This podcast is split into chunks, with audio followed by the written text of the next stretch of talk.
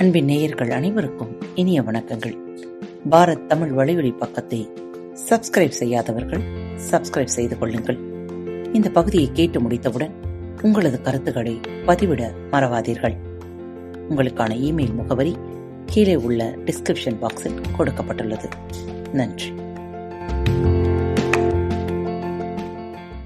அன்பின் உறவுகளுக்கு இனிய வணக்கங்கள். இந்த நாள் இனிய நாளாக அமையட்டும்.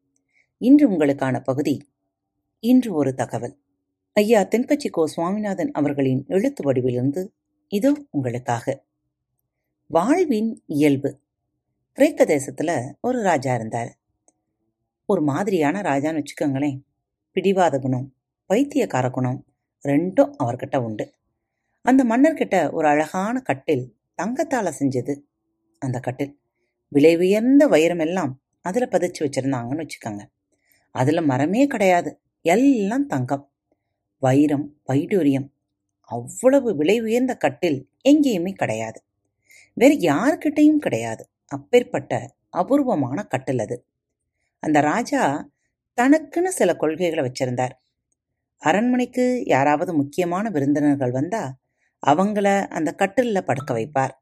ஆனா ஒரு விஷயம் வர்ற விருந்தினரோட உயரம் அந்த கட்டல் நீளத்துக்கு சரியா இருக்கணும். படுத்தா கூட குறைச்சலா இருக்கக்கூடாது. அப்படி ஒரு ஒழுங்குமுறையை அவர் எதிர்பார்க்கிறவர். யாராவது ஒரு விருந்தினர் வந்தா அன்றைக்கு ராத்திரியே அந்த கட்டல்ல படுக்க அனுமதி கொடுப்பார். வர்ற ஆசாமி அந்த கட்டிலை விட நீளமா இருந்தார்னு வச்சுக்கோங்க. கட்டிலுக்கு தகுந்த மாதிரி காலை வெட்டி விட சொல்லுவார். ஏன்னா அந்த கட்டில் விலை உயர்ந்தது. அதை மாற்ற முடியாது இல்லையா? அதனால கட்டிலுக்கு தகுந்த மாதிரி ஆளை மாத்தி போடுவார். அங்க கட்டில் தான் முக்கியம். மனிதன் முக்கியம் இல்லை அப்படித்தான். பல சமயங்கள்ல நமக்கு வாழ்வு முக்கியமா தெரியறதே இல்லை. சட்டத்திட்டங்கள் தான் முக்கியமா தெரியுது. பொதுவா ஒரு அளவை வச்சுதான் கட்டில் தயார் பண்ண முடியும். ஒரு சராசரி மனிதனின் அளவு அது. சராசரிங்கிறது உதாரணத்துக்கு பத்து பேர் உயரத்தை கூட்டி பத்தால வகுத்து வர்ற எண் கணக்கின் ஒரு கற்பனை வடிவம் தான் அது. அந்த வகையில தான் அந்த கட்டில் தயார் செய்யப்பட்டிருக்கு. ஆனா சராசரி உயரமுள்ள மனிதனுங்கிறதுக்கு கணக்கில் வேணும்னா இருக்கலாம். நடைமுறையில் இருக்க முடியாது இல்லையா? அது கணக்கில் ஏற்பட்ட ஒரு கற்பனை அளவு. அந்த கற்பனை அளவுக்கு நூறு சதவீதம் கரெக்டாக ஒரு விருந்தாளி வரணும்னு எதிர்பார்க்கறது சரியா இருக்குமா? சரி அந்த கட்டிலை விட நீளம் குறைச்சலா? அதாவது உயரம் குறைச்சலா ஒரு ஆசாமி வந்துட்டாருன்னு வச்சுக்கோங்க. அப்பவும் அந்த ராஜா சும்மா இருக்க மாட்டார். அதுக்குன்னே அரண்மனையில சில பலசாலிகளை வச்சிருக்கார். அவங்கள கூப்பிட்டு வருவார். வந்த விருந்தாளியை கையை காட்டி விடுவார். தலைப்பக்கம் நாலு பேர் கால் பக்கம் நாலு பேர் அவரை பிடிச்சு பலம் கொண்ட மட்டும் இழுக்க சொல்லுவார். கட்டில் அளவுக்கு கரெக்டா பொருந்துற அளவுக்கு நீட்ட சொல்லுவார். உடம்பு என கம்பியா தட்டி நீட்டுறதுக்கு வர்ற விருந்தினருங்க நல்ல முறையில் படுத்து ஆனந்தப்படணும் தான் அந்த ராஜா நினைக்கிறார். ஆனால் கட்டலுக்கு தகுந்த மாதிரி அவர் நீளம் இருக்கணும்னு நினைக்கிறதுனாலே எவ்வளவு இடைஞ்சல்.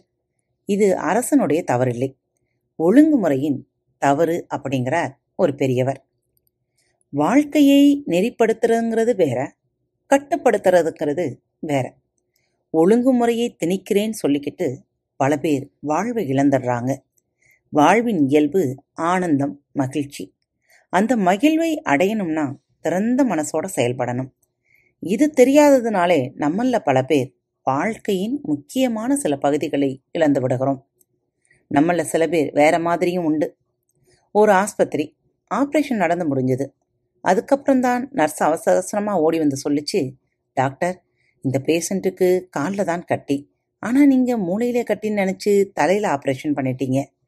மூளை ஆப்ரேஷன் பண்ண வேண்டிய நோயாளி பதினைந்தாம் நம்பர் பெட்டில் இருக்கிறார் அப்படின்னுது டாக்டர் பார்த்தார். பரவாயில்ல அதனால என்ன? கட்டில் மாற்றிட்டா போச்சு. இவரை கொண்டு போய் பதினைந்தாம் நம்பர் பெட்டில் போட்டுட்டு வந்துடு. எல்லாம் சரியாக போயிடும் அப்படின்னார். சட்டத்திட்டங்களை கொண்டு நம் வாழ்வின் பல நேர சந்தோஷங்களை நாம் இழந்து கொண்டுதான் இறக்கிறோம். சட்டங்களை தவிர்த்து சந்தோஷத்தின் வழிகளுக்கு காரணிகளை தேடி நம் வாழ்வில் வாழ்வோம். சந்தோஷமாக இருங்கள். இன்றும் நன்றி உணர்வுகளுடன் உங்கள் அன்பு தோழி. மீண்டும் மற்றொரு தலைப்பில் உங்கள் அனைவரையும் சந்திக்கும் வரை உங்களிடமிருந்து விடைபெற்றுக் கொள்வது உங்கள் அன்பு தோழி. நன்றி வணக்கம்.